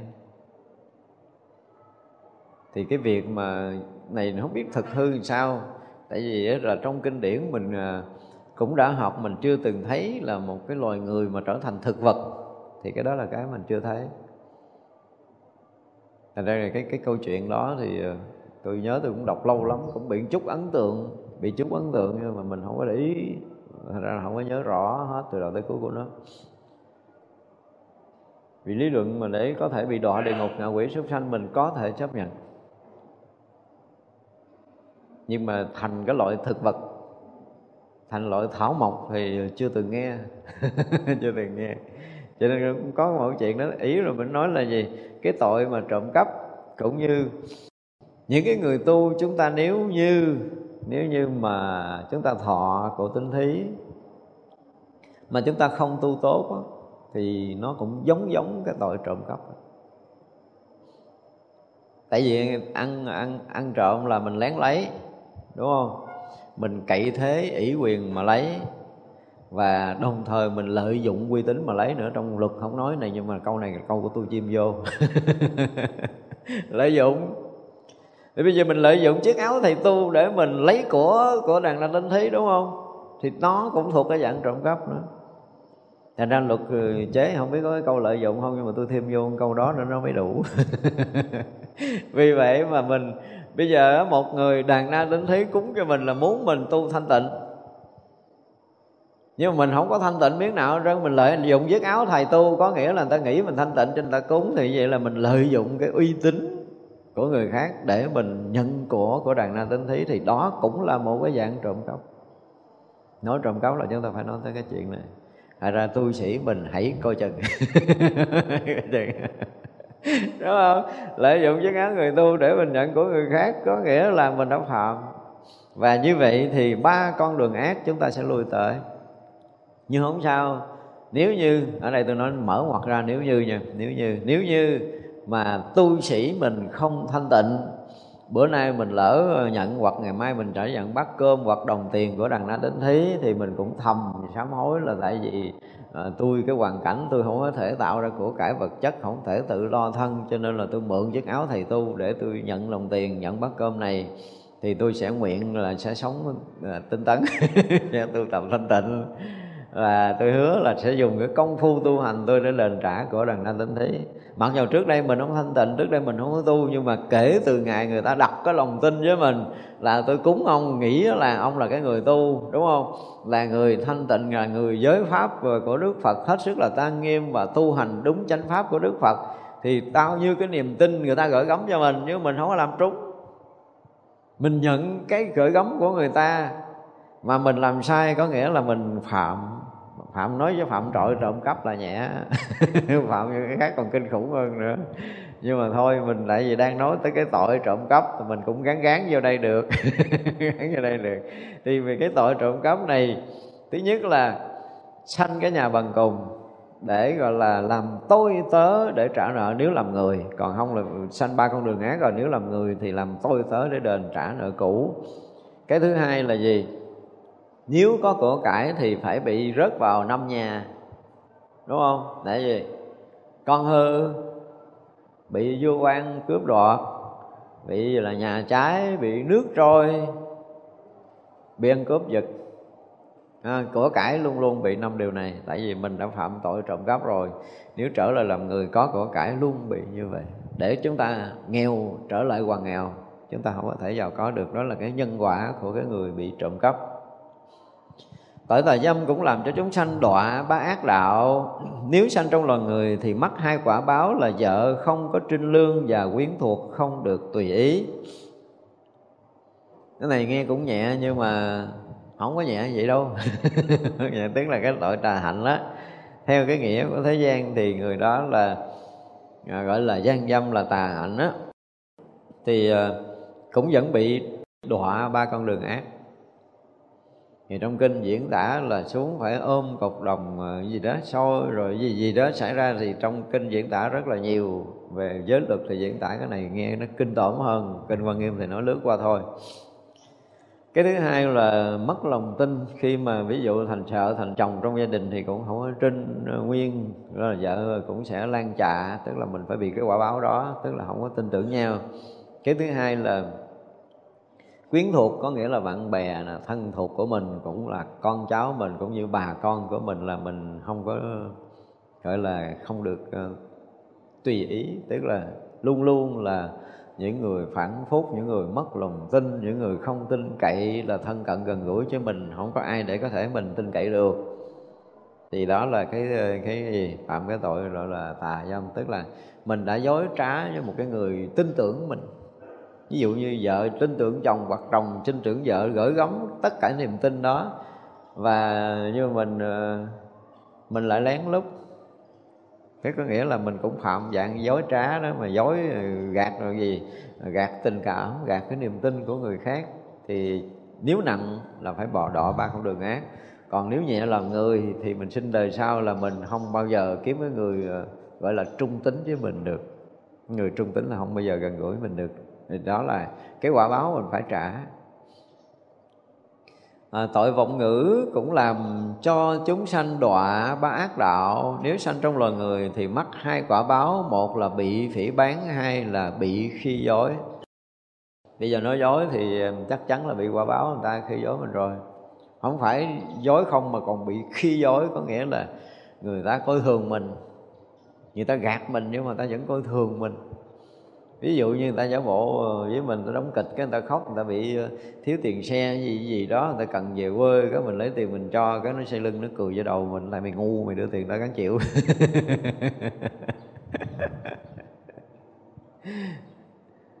Nhưng mà tôi tôi bị cái này nhiều lắm á mà tôi thích vậy tôi thích được gạt vậy đó. Tại vì tôi một cái quan niệm đó là nó khác người ta là mày dám xin, tao dám cho mà xin kiểu nào cũng được xin những kiểu mà giả bộ cũng được xin thiệt cũng được thiếu xin cũng được dư thinh cũng được kệ nó dám xin là dám cho. Vậy thôi. Xin giờ nào cho giờ đó xin cỡ nào cho cỡ đó. Dám xin là sư dám cho. Cho nên là bị gạt hay không thì không biết nhưng mà nhớ hồi xưa có những cái à, giai đoạn đầu tôi về đây nè nghèo gần chết ta nói cái cái chùa thì nó rất tùm lum vậy mà có người tới ờ, là, trời ơi, bữa đó cái bà đó bà khóc nha. Tôi nói, thiệt, bà khóc tôi đáng trả tiền rồi. Hiểu không? Bà khóc bà khóc ngọt lắm, bà khóc hay lắm. Ờ, bà quỳ, bà lên dưới đất. Thầy ơi, con từ đây con về tới quảng ngãi mà đêm hôm ngủ nhà trọ lấy hết tiền con không có tiền con về mà ba con bệnh ở nhà này nữa rồi kia. Thì có tiền thì cho tôi hỏi là về quảng ngãi nhiêu tiền? Mà bữa đó không có tiền thiệt. Chỉ bà nói hình như cũng năm bảy chục ngàn gì đó lúc đó năm bảy chục ngàn là lớn lắm rồi nha. À, tôi đâu có đâu tôi ngàn còn không có mà. Cái tôi điện thoại tôi kêu cô phật tử đem lên cho tôi mượn đi cho bà. Cho bà xong rồi mới đứng dậy. Bà đứng dậy tôi nói ê quan đứng dậy tôi nói câu cho nghe nè. Mười mốt có muốn xin tiền lại xin thẳng là tôi cần tiền xài tôi cho chứ đừng làm bộ vậy nữa nha. biết nó gạt, nhưng mà mượn tiền cho mày luôn. Không có sao hết đó nhưng mà dặn là tới mốt gặp tôi, cứ xin đại đi, tôi thiếu tiền nhậu hay gì đại đi. Chứ đừng có làm chuyện như vậy. Đó thì cái loại mà à, do giọng ngữ thì mình cũng bị người ta à, một là người ta phỉ bán chửi rủa là cái chuyện nó bình thường rồi. Nói dốc người ta phát hiện là người ta chửi mình rồi. Cái thứ hai vẫn bị người ta khinh khi và à, lừa dối mình thì thì tại vì khi người ta tiếp cận mà người ta thấy mình bị người ta gạt hoài thì người ta sẽ khinh thường thôi. Tội lưỡng thiệt thì cũng làm cho chúng sanh đọa ba ác đạo. Nếu sanh trong loài người thì bị hai quả báo quyến thuộc trái lìa và thân tộc tệ ác. Hai quả báo này cũng hơi nặng à. thứ nhất là quyến thuộc rồi mà ruột rà thân thuộc của mình. Thì cũng không ai uh, gọi là gì cùng chung chí hướng của mình mà trái nghịch chống đối mình. Cái thứ hai là thân tộc của mình là toàn là những người tệ ác, không có người là đàng hoàng, lương thiện hết á. Thì ờ, đó là quả báo của lưỡng thiệt, tức là nói lưỡi hai chiều. Để ly gián người ta thì mình phải gặp những cái chuyện ly gián lại. Tội ác khẩu cũng làm cho chúng sanh đọa ba ác đạo. Nếu trong loài người thì mắc hai quả báo thường nghe những tiếng ác và những lời nói nhiều tranh cãi đó thì ờ, tất cả những cái gì mà liên quan tới cái ờ, cái tội ác khổ thì ờ, cũng có thể bị đọa ba ác đạo. Và nếu làm người thì thì bị hai quả báo là gì? Thường nghe những lời nói ác. Mình muốn nghe lời đàng hoàng không có. Gặp nói những lời ác, những lời sốc óc những lời mà nghe mình bực bội, mình phiền não, mình khổ đau thì gọi là thường xuyên giống như cơm bữa nghe chưa? Hoặc là những cái điều mà tranh cãi nói ra là dù mình nói có đúng đi nữa, người ta cũng cãi mình. Thì vậy là chúng ta phạm cái tội ác khổ có những cái quả báo như vậy. Tội ý ngữ cũng làm cho chúng sanh đọa bá ác đạo. Nếu sanh trong loài người thì mất hai quả báo. Một là lời nói không được lãnh thọ và lời không rõ ràng thứ nhất là nói người ta không nghe là nói không lãnh thọ là nói hoài không ai nghe. Cái thứ hai là lời nói không rõ ràng nói người ta không hiểu lấy gì người ta nghe. Kiểu nó giống vậy đó. Xin lỗi hồi xưa tôi có gặp một cái vị uh, năm nay thì ờ, hình như là cũng ờ, chín mươi mấy tuổi rồi. Uhm, tu sĩ một vị tu sĩ. Thứ nhất là nghe cái lời tụng kinh nó có một cái gì á nó ngộ lắm. Mình nghe cái bắt đầu nó nó bị nổi ốc gai á. Lạ lắm ông tụng kinh nhưng mà mình nghe nghe không có được nghe không có vô nghe nó cái gì á mình không có hiểu nổi. Không phải là mình cố tình chống bán nhưng mà uh, thành ra sau này đi giữ mấy cái lễ cái tôi nói thôi mời thầy ngồi đây chứng chứng minh chút tới giờ cơm thỉnh thầy lên luôn chứ khỏi tụng. Tại vì ông lớn mà giữ lễ thì ông phải cầm micro mình nghe như vậy rồi, mình sợ những người phật tử nghe mà họ có khởi niệm gì thì nó cũng kẹt cho người ta ghê lắm. Thật ra mỗi lần mà vị đó chứng tay, tôi nói, thầy ngồi chơi với con luôn, uống trà cái tới giờ chứng minh cái thầy lên thầy chứng thôi. Và thường là vị đó chứng minh tôi cũng không dám cho đáp từ. Tại vì có nhiều khi ông nói một chuyện, tôi nghe hoài thì tôi cũng không hiểu được. Không hiểu. Chắc là bị cái tội này ý ngữ nha mà rất là nhiều lần mình cũng ngồi mình tâm sự mình chia sẻ và uh, có những lần tôi cũng phải nói thiệt với thầy những cái điều đó. Thầy nói um, là dạ, tôi cũng thấy vậy á. Mấy bữa mà tôi tụ trì mấy bữa phật tử về chùa tụng kinh tôi nói cái hồi tôi hỏi tụi con hiểu gì không? Nói dạ con không biết sư phụ nói gì.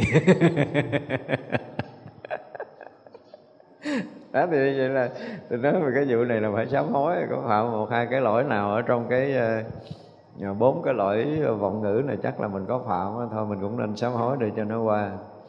Nhưng mà ông nói là bây giờ đó là ông cũng thấy cái nghiệp đó cho nên ờ, sau này ờ, muốn gì cũng viết lên giấy thôi chứ không có nói chuyện trước công chúng nữa.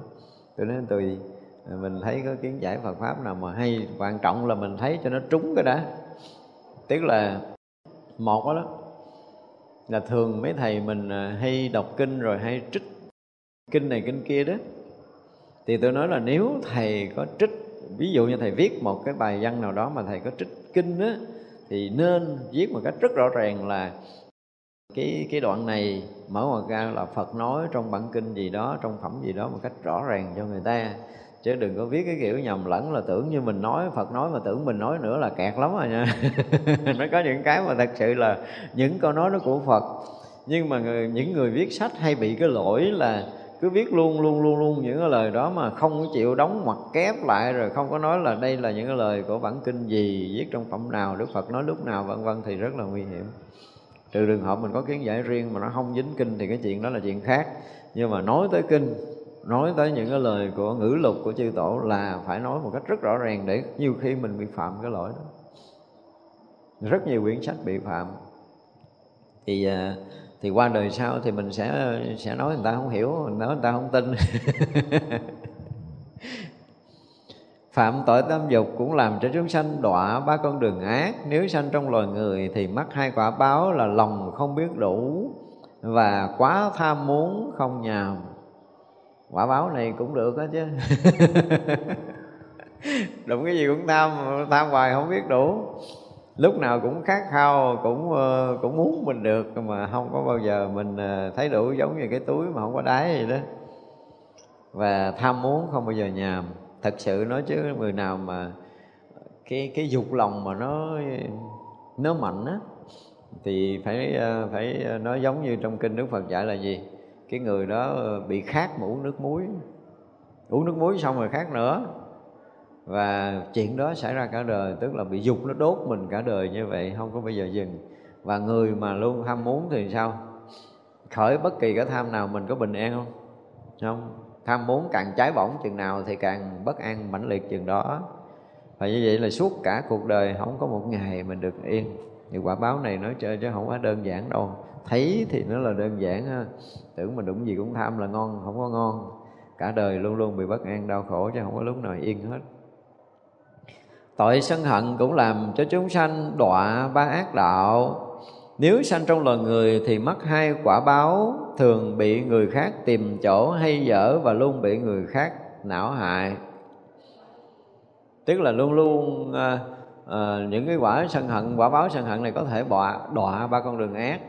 Nhưng mà ở đây nếu làm người thì hai quả báo gì? Một quả báo thứ nhất là nói đâu cũng bị người ta đem ra phân tích để người ta môi cái chỗ dở của mình. Cái thứ hai là bị người ta luôn nói những cái lời mà bị não hại tức là bị sốc óc bị sân hận bị phiền muộn cứ nghe toàn là những cái lời mà nó khó chịu không à. Đi đâu cũng nghe nói những cái lời xấu. À, mình à, giống như là à, gặp người lãnh đạo thì à, lãnh đạo nói kiểu khác rồi gặp bạn thì bạn cũng nói xấu để cho mình phiền não gần như chúng ta không có tìm lại một cái lời nào mà tốt đẹp để cho mình được yên lòng hết á đó là cái quả báo của cái tội sân hận. Tà kiến cũng làm cho chúng sanh đọa ba ác đạo. Nếu sanh làm người thì mắc hai quả báo. Một là sanh nhà tà kiến và tâm luôn vua dại. Tức là quả báo sanh nhà tà kiến.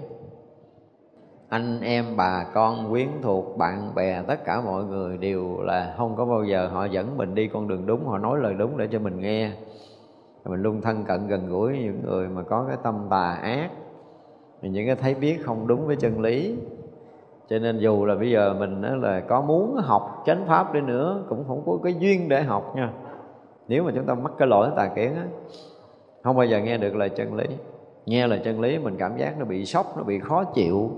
Cũng có một số người như vậy thật á. Tức là đây là những người mà chúng ta có gặp trong đời. Nói chuyện gì cũng được hết á nói chuyện ờ, văn tục họ rất là thích. Nói chuyện nhậu xỉn hơn thua đánh đập họ rất là thích. Cái là nói chuyện đạo đức họ nghe không có được. Đang ngồi nói chuyện ngon lành mình cái mình bắt qua chuyện đạo đức cái mình nói họ à, xin lỗi nha tôi đi này trước mắc không chuyện. Thành ra gặp mấy người đó muốn đuổi họ đi dễ lắm. Chỉ cần mình đem chuyện đạo đức nói chuyện ba câu là họ đứng dậy đi mất. Không ngồi nghe tiếp. Ờ, không bao giờ nghe nổi là chân lý thì đó là cái nghiệp tà kiến của họ. Thì như vậy là ở đây nói là 10 nghiệp á.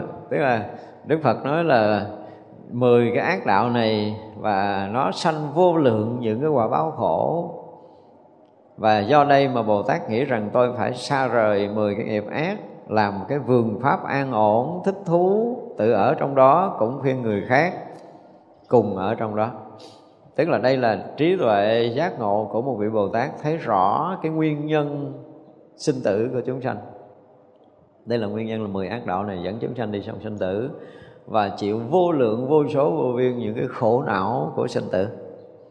Thì bồ tát thấy như vậy, cho nên bồ tát luôn ở cái cảnh an lạc giải thoát của chính mình.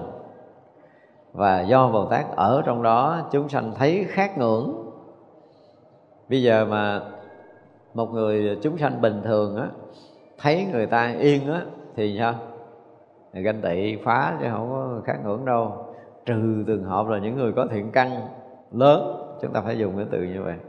Thì thấy người ta yên ổn hạnh phúc là mình mừng. Và nếu mà thấy họ thực sự sống trong cảnh giới an lạc và thanh tịnh tự động mình khát khao thì đó là những người có thiện căn rất là lớn. Còn bình thường thấy nó yên là muốn quậy đâu muốn mình để, cho ai yên đâu. Đó thì vậy là những người mà thiện căn kém thì không bao giờ chấp nhận người khác.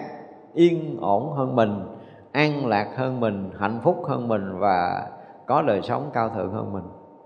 Không bao giờ có chuyện đó đối với những người có thiện căn kém. Khi một người có thiện căn tốt á thì là thấy người khác có cái gì hơn mình thì mình lại gì sao? Tùy hỷ. Tức là nếu như cái cõi này mà tới một cái ngày nào đó hơn um, 50% dân số của toàn cầu.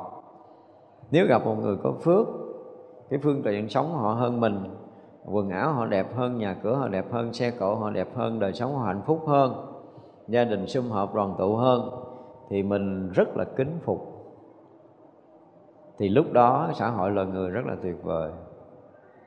Có những công trình mà Phật giáo, những công trình tâm linh thực sự lớn sẽ xuất hiện trong cõi này để tiếp tục dẫn dắt họ tới đạo giác ngộ giải thoát. Nhưng bây giờ thì chuyện đó chưa tới. Tại vì thấy thằng đó nó giàu, cái nó lại mánh mung, nó gì gì đó nó mới giàu, nó lương lẹo, nó mới giàu, chứ còn lương đàng hoàng nó không có giàu. Đúng không?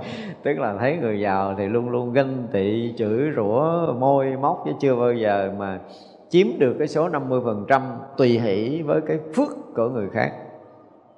Chuyện đó chưa có cho nên chúng ta sẽ không được gặp những công trình tâm linh xứng tầm để có thể dẫn dắt chúng ta được uh, gọi là vượt thoát hơn. Đó, thôi thì uh, chúng ta buổi sáng này học tới đây thì dừng ha. Chiều mình sẽ học tiếp. Cái gì uh, chắp tay hồi hướng? Chúng sanh vô